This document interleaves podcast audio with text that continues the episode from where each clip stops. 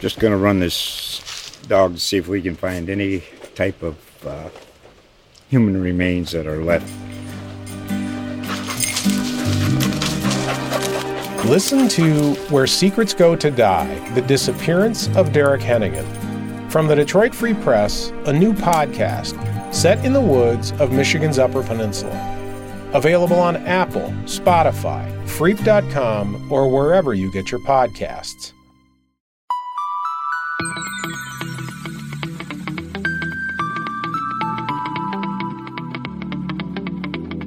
What's up, everyone? It's Michael Scotto, HoopsHype.com's NBA writer and host of the Hoops Hype podcast. On today's episode, Pacers beat writer Scott Agness of Fieldhouse Files joins me in studio. Scott, I appreciate you joining me in studio. Certainly a lot to get into with the Indiana Pacers, who have two of the top trade assets on the market in Myles Turner and Buddy Hield. Myles Turner recently came back, had a great performance against Kristaps Porzingis and the Wizards, where he had 27 points, 10 rebounds, and five blocks.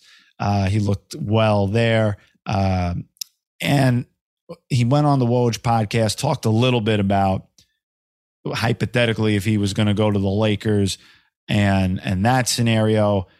Myles and I spoke at Barclays Center before the game against uh, the second matchup against the Nets in in those consecutive games. We talked about that as well as his free agency future and potentially being part of a rebuild. And what I wanted to tell you was I, I thought it was interesting that when the Pacers were in town for a few days in those consecutive games against the Nets in Brooklyn, before the first matchup, Pacers executives Kevin Pritchard, Chad Buchanan, and Happy Walters spoke with Nets GM Sean Marks. And what's been interesting to me about that is the Nets have lacked some front court help with TJ Warren being out. You know him very well, and Pacers fans uh, over the past couple of years, that's been an issue. And and they're lacking true size at that position, even with Nick Claxton starting. Um, he's been a guy, and, and I don't know how much you know you're in tune with Nets Twitter, but he's a guy that Nets fans have been kind of keeping an eye on. And, and for the Nets, obviously, at a time when they're trying to compete with Kyrie Irving and Kevin Durant is is a name that certainly is is worth monitoring for them. Um, when you look at the comments that he had about the Lakers trade, to, hypothetical, and as well as you know, with my own interview and stuff with him, where he talked about being part of a rebuild. Where do you see Myles Turner's future right now? Yeah, first of all, Michael, good to be on with you once again. Always love our, our conversations and love the fact how Pacers and Nets had kind of that weekend series. I enjoy those personally. Um, but then to the off the court stuff, yeah, it's interesting.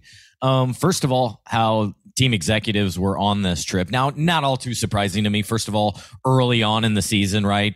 College basketball season has not started yet, so it's not like you could say, "Hey, how come the GM's not at the this classic or why isn't the team president at nearby going to practice?" Well, right now, teams are uh, talking about college. They're trying to figure out what they're doing. So, right now, the first month of the season is really good for executives to actually travel with the team, I think, and get a feel for what they did in the offseason and what things look like and how guys are matching and those teams that maybe had a change in the coaching staff. Certainly not the Pacers case, but you get the point there. And so um, when you mentioned Sean Marks, I thought first thing that came to my mind, quite honestly, Michael, was the fact that he he's known and, and came from the Spurs system. And so did Kevin Pritchard. He's close with some of those down in Spurs. So I could see them totally uh, just talking about basketball and life and catching up. But sure, yeah, you're if there is anything legitimate there, you you're going to wrinkle it in in the conversation and maybe lay some groundwork if you're trying to uh, set something up. Not that I have heard of anything, and yeah, it did surprise me how you mentioned uh, what's going on in Nets Twitter. I was not aware of that. It's basically from the vantage point here in Indianapolis. It seems like it's all. We all know Myles isn't going to finish the season in Indiana. It makes no sense whatsoever for the front office or for Myles. Therefore, is he going to the Lakers or is it another team? That's basically what is being speculated and, and discussed at length often here in Indiana. Well, with Nets Twitter, I mean, they've uh, there are a lot of people that have eyes for Myles Turner in terms of the fans. Um, I've been in net spaces, I've been in Lakers spaces at times on Twitter, and um, it's interesting to hear. But he does fill a need because the Nets always talk about needing a big man that could shoot. Myles can do that. He could stretch the floor, and he's an interior presence that they are lacking right now. Uh, so, in that sense, it's a logical fit. Now, uh, you know, the Nets obviously any team that trades for Myles Turner would have to give up some type of draft pick compensation uh, of a first round pick. I, uh, you know, whether that's protected or not, that can be haggled over. Um, in terms of the money, you know, you would have to look at a guy. I think if you're just trying to do something simple, probably a Joe Harris because of the contracts lining up similarly. Um, but again, this is a, a theoretical thing at this point. Um, but you know, it's interesting because you talked about the unlikelihood that Myles Turner finishes the season with the Pacers. It's kind of ironic to me because he is 26. Um, and by the time he hits free agency, he'll be 27. He's still young enough where he could theoretically be a part of a rebuild and, and be in his prime. But uh, what's interesting here are a couple of things. One, I think the Pacers showed their hand a little bit when they offered DeAndre Ayton a max offer sheet. When it could have been, you know, Myles Turner was going into the season at that point as the starting five. This was going to be his opportunity with Domantas Sabonis gone. He, he was finally going to be able to come back healthy. He expressed optimism and a strong desire to want to play with Tyrese Haliburton, who, in his opinion, is the best passing point guard and playmaker that he's played with in his career thus far at the position. Yeah. And there was there's a belief around the league looking ahead that Turner and his team will seek over $20 million annually in free agency as an unrestricted free agent. Uh, previously, there were rumblings about a potential Malcolm Brogdon type of extension, those type of numbers, which I want to say were two years, 45 million, if I'm correct, Scott, at one point. Yeah, that sounds right. Right. They did a contract extension and, a couple and, years in and added that to it. Yep. Yeah. And with that in mind, I mean, him, I think him, you know, not looking to do an extension yet also speaks to going into the offseason and saying, hey, and now, by the way, I, I want to be clear as far as those extension talks go. Um, that had been previously, not not anything recent. I just want to make that clear. Um, but my thought process is when you have those type of talks and not come to fruition, and Indiana goes out and makes DeAndre an offer sheet, and Myles is going into unrestricted free agency this summer. As you touched on, it, it seems unlikely, but at the same time, this guy's been in more rumors than a, than a, than a high school student in the hallway. at, at a certain point, Scott, when is when does the needle get moved one way or the other here from Myles Turner uh, if he's going to be moved? Yeah, first of all, Michael, there is a lot here uh, for a guy that's played in the league eight years and so many dynamics going on. First of all, um, I don't think the DeAndre Ayton thing was kind of tipping their hand because the hand was already tipped. It was very likely, in my opinion, that he was going to be traded at that trade deadline, not Domantas Sabonis, but then he suffered that stress reaction in mid January, didn't play the rest of the year. And, you know, th- those first couple of weeks, they're still trying to figure out the severity of it. Is this something that's going to need surgery? It basically wipes away any thought of being able to trade him because not only the team wasn't exactly sure right away. And I think that's where maybe some good fortune in a different light happened for the Pacers. They didn't want to move on from Sabonis, but an an idea and, and a deal opened up where you could get Tyrese Haliburton. And so they they went for it. And uh, the other thing in all this is DeAndre Ayton's a different level, different talent, I think, in terms of the the center position. And they were trying to take advantage of Phoenix's poor management. Like they're sitting there waiting and not giving DeAndre Ayton, a guy like that who ordinarily, generally would get a max contract extension going into a final year, not having to get to free restricted free agency. The Pacers pivoted in the summer, said, let's go in, all in on DeAndre Ayton. They met with him a couple of times. Um, they brought him here, they signed him, but obviously restricted free agent. Um, and by then, I, I, think we all recognize hey, look, also, what exactly does Myles want out of this? Remember, Myles has never reached the post second round of the postseason. He hadn't reached the postseason with the Pacers in the last several years. So if you're Myles, for one, I think yeah, ideally you're getting 20 to 25 million annually. You're on a, a contending team. And then something that's reiterated, I think, in several interviews, most recently being that podcast, is he wants some notoriety, not just for his team, but also individually. That's something, Michael, that's really bothered him over the last three four years is that yes he's piling up the blocks and while he while he can stay on the when he does stay on the court i should say like last year yes he was good defensively but was not on the court nearly enough when he does he's not even in the conversation nationally about defensive player of the year or an all defensive team that really really irks him to the point where one of his sponsors mountain dew is promoting him rather than the team and that's something I think that he's really looking forward to. Ideally, down the road, is a situation where he's getting recognized for where he's contributing on the court. Interesting. I didn't know that about Mountain Dew. I, I appreciate that insight from you, Scott. And and, and uh, to me, I just think when you talk about how does he feel about it, he I'm sure he felt a certain way when they made the offer sheet to Ayton because he's going to be how could you not? Right? Yeah, he's going to be looking situation. He's going to be looking for that money, and that's what's going to be interesting. You know, some executives I've spoken to think that he can earn, you know, up to that twenty million dollars annually. Um, some compare him a little bit in the Clint Capela range. Uh, you know, some maybe Jonas Valanciunas uh, it's going to be interesting to see where he lands on that spectrum. Um, but in, in, talking with Myles at, at Barclays Center, one of the things I thought was interesting was, and also with Rick Carlisle, I did get a chance to uh, sit courtside and, and, chat with Rick Carlisle for a little bit. And from the both of them, it seems that Myles has done a good job of being a nurturing guy, along with Buddy Hield, who we'll also get into on the podcast um, of nurturing some of these young guys. And I, I, I think to me that's what's interesting. He he did express um, that he has real estate in Indiana. He has a fan section in Indiana, as you well know. Um, he is a pacer and he does love being a pacer. He loves that community. He is as active as any NBA player in his own community for his team.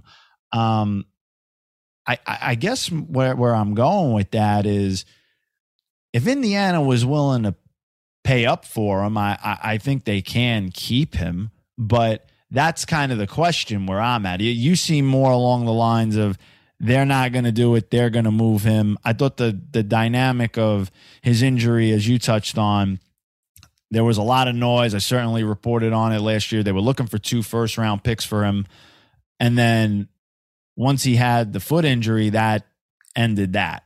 Um, and I think one of the reasons, by the way, they the only reason they moved him on to Sabonis was because Tyrese Haliburton became available to them. I don't think they were going to move him without a, a, a marquee guy coming back like that.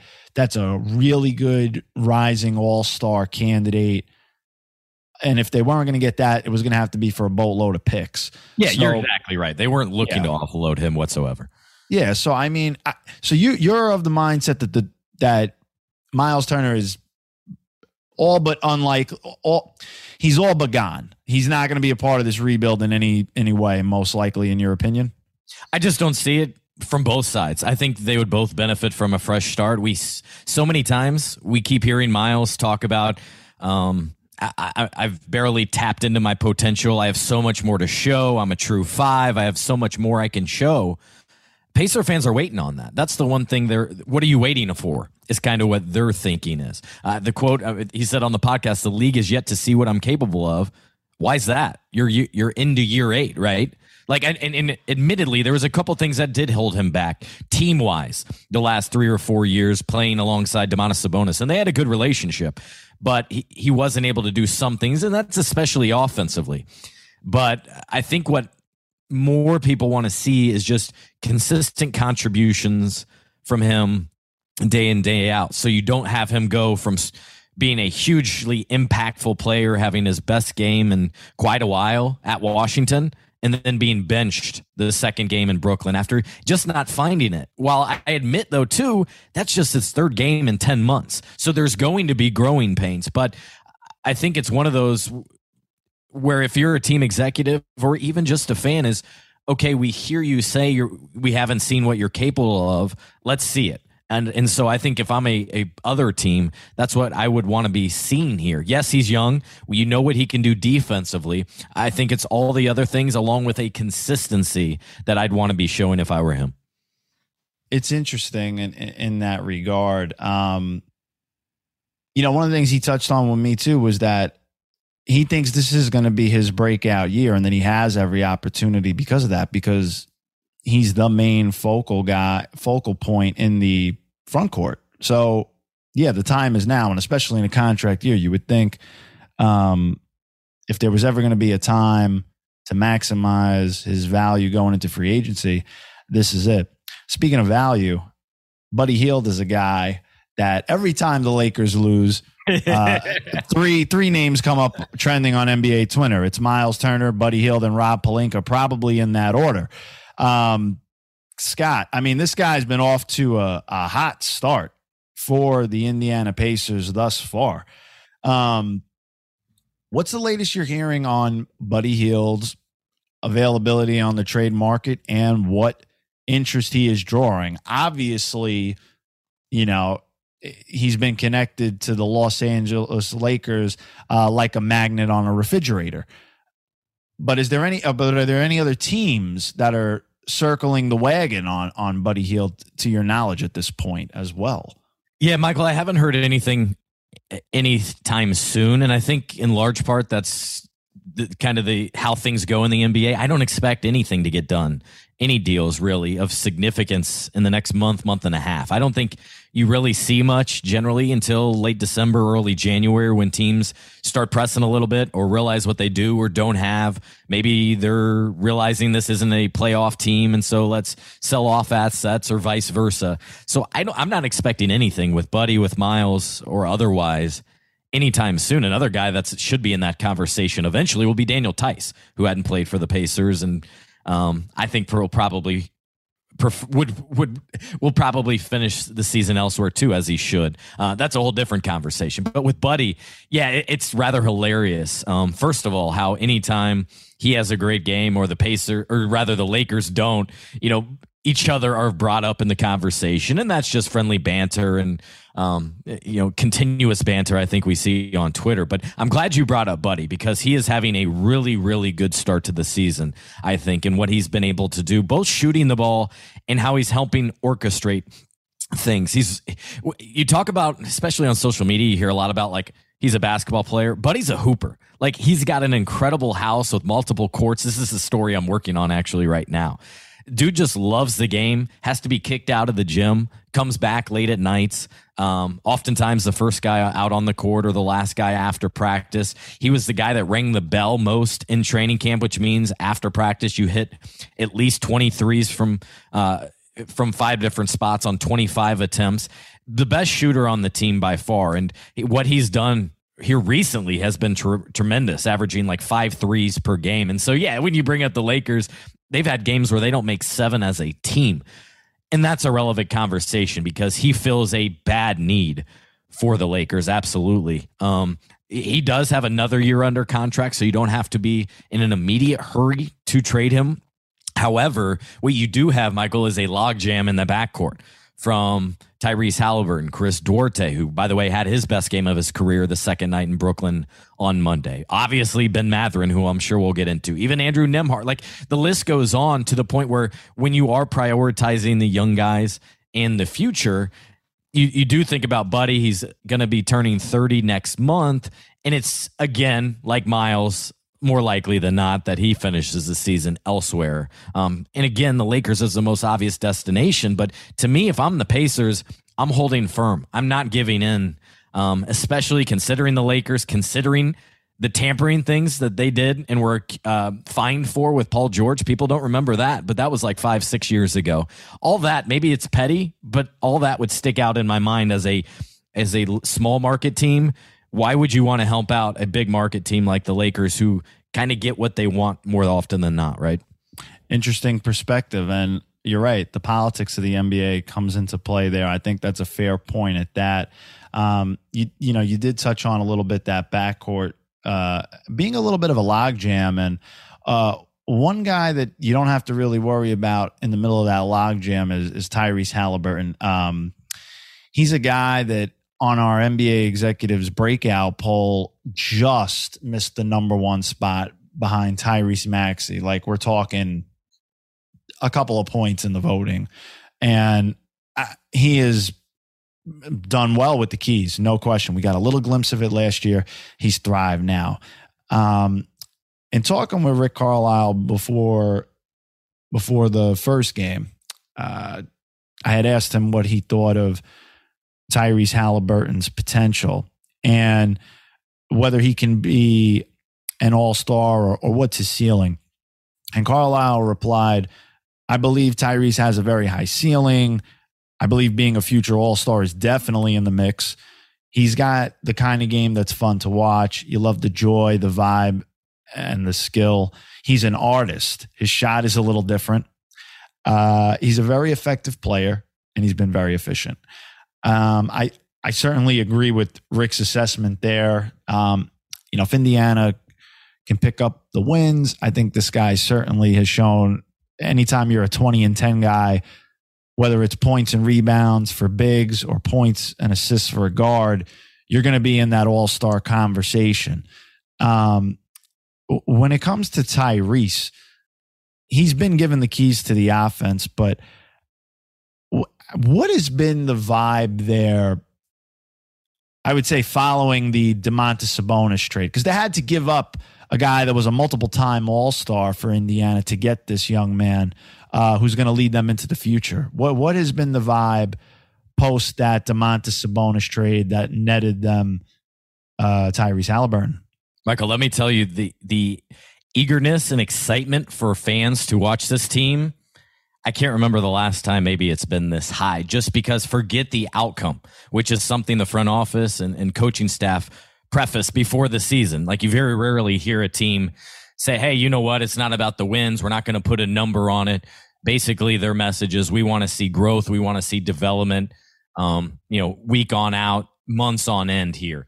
And I think what you're seeing is this new group playing a fun brand of basketball. Uh, they're shooting more threes than they ever have. Three years ago under Nick McMillan, they were last in the league. Now, as I looked last night, they were top three in attempts. I think they were uh, maybe top three in makes as well. Uh, Tyrese is sharing the ball incredibly well. That's his obviously his best asset, and I think he's the he's the, the best point guard this franchise has had true point guard, meaning since Jamal Tinsley. And so you're going back nearly 20 years here. And I think, especially in a city in a state where basketball is king, where you, you really love to lock in on true basketball, the team aspect of it, and sharing the ball and having fun with it. Tyrese is the epitome of what fans love here. So while nobody wanted to necessarily see Sabonis go and his huge contributions, two time All Star, etc., how he plays hard, never misses games Tyrese has, has breathed breathed some fresh air, some fresh oxygen into this franchise, I think, and has been he's he's in year three, right, in the NBA, but speaks like a veteran, acts like a veteran, and is leading uh, where he can while acknowledging, hey, look, I haven't experienced the playoffs. I rarely have played in big games. Um, the Pacers just played in their only national TV game of the season. I'm sure he had very few in Sacramento. So he's got a lot of newness, all while trying to teach the young guys and become familiarized with Rick Carlisle and his system as well. You know, anytime I talk with the Pacers, it seems like they have this sense that they have their backcourt of the future in Tyrese Haliburton and, and Bennedict Mathurin. I would co sign that. I mean, Bennedict Mathurin has looked great to start the year. Uh, he and Paolo Banchero certainly are among the early rookie of the year favorites. Um, you know, when you talk about six man of the year candidates early, several guys as well. Bennedict Mathurin is in that conversation. Christian Wood, uh, selfless plug, who I also interviewed uh, recently on Hoops Hype, talked about wanting to be an all star as well this season if he can, coming off the bench. Check that out as well. But, uh, you know, with Ben, you touched on it, Scott. There's a lot of excitement for Tyrese, for Ben. Uh, when it comes to Ben, what is the sense of his ceiling right now in Indiana at this point? I think they view him as a potential franchise changing talent, whereas All Stars absolutely in the conversation. What about All NBA? Those sorts of things. Now, we are getting a little bit ahead of ourselves. We're two weeks into the season. But that said, he's easily outperformed, I think, all early expectations for what they had for him. Um, just the, the biggest thing, Michael, has been his ability to finish through contact. They knew he could shoot. They knew he could drive. He could get to the basket. Uh, there's been several games where he's attempted more than 10 free throws. Um, but just his ability against these bigger bodies, and he's just what, 20 years old, how comfortable he is doing that. And then also how so far we haven't seen any moment get too big. Um, and he's willingly playing his current role off the bench and succeeding at that. So th- they are absolutely, understandably so, very high on, on Mathurin and intrigued by the backcourt for years to come with, with Tyrese and with Ben, both being so young, multifaceted, and they can do so many things. Um, so th- another reason why I talk about fans loving this brand of basketball more so, that's those two are big reasons why.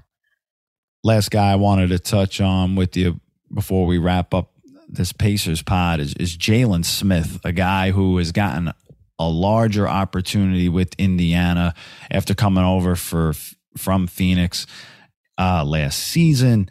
And in talking with Rick Carlisle again before the first of the two matchups, uh, he spoke well of him. And he mentioned a couple things. He mentioned that Jalen Smith decided to stay with the Pacers there were other offers out there that were more lucrative financially, and and we knew we've heard those rumblings, uh, you and I, and it's it's been out there a little bit. But he talked about feeling the love from the fans and uh, the coaching staff and management, um, and that he's a guy that he thinks can still shoot the ball, but uh, defensively he's got a high ceiling with what he can do defending the perimeter, and and and they know that he can guard the rim and blocks.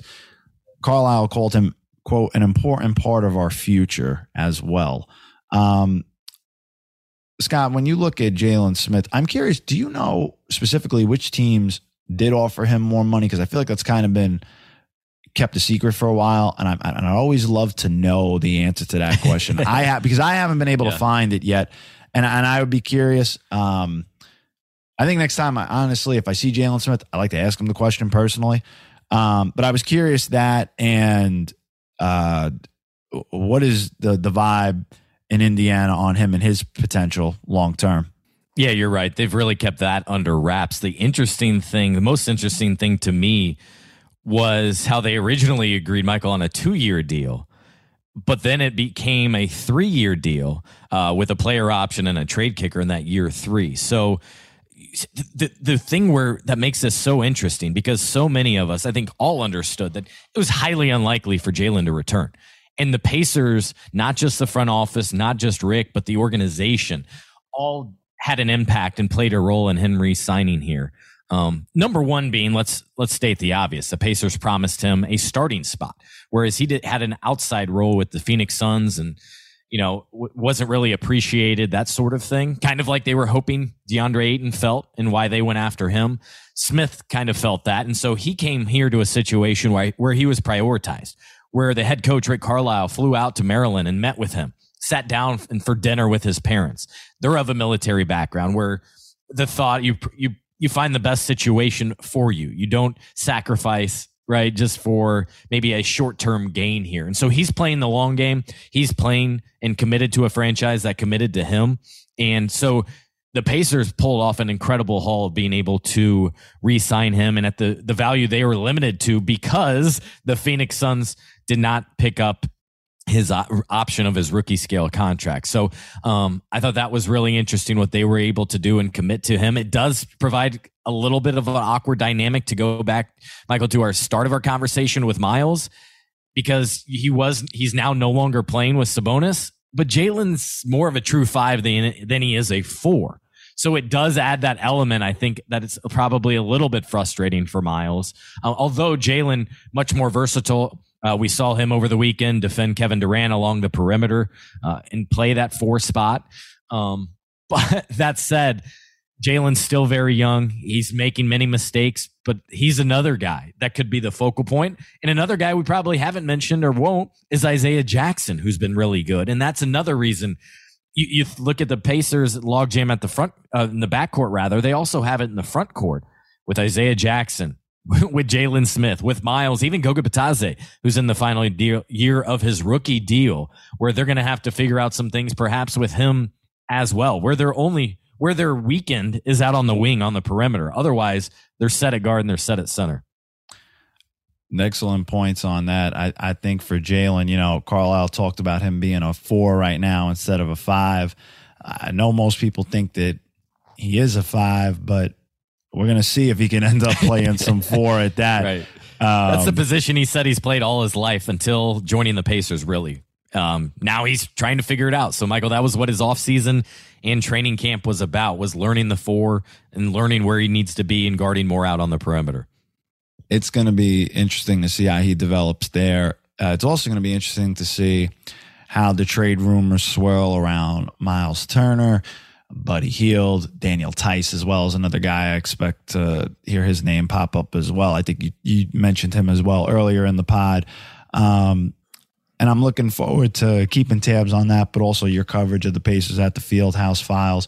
Um, brother, I know this probably better than others because when we work together at The Athletic, I know you do good work. I encourage people to subscribe to your Substack platform. Uh, you will get insight and in depth analysis and breaking news as well on the Pacers. And I appreciate you coming on with me to to chop it up as always on Indiana. And uh, always enjoy talking about life in general with you as well, brother. Thanks for coming yeah. on.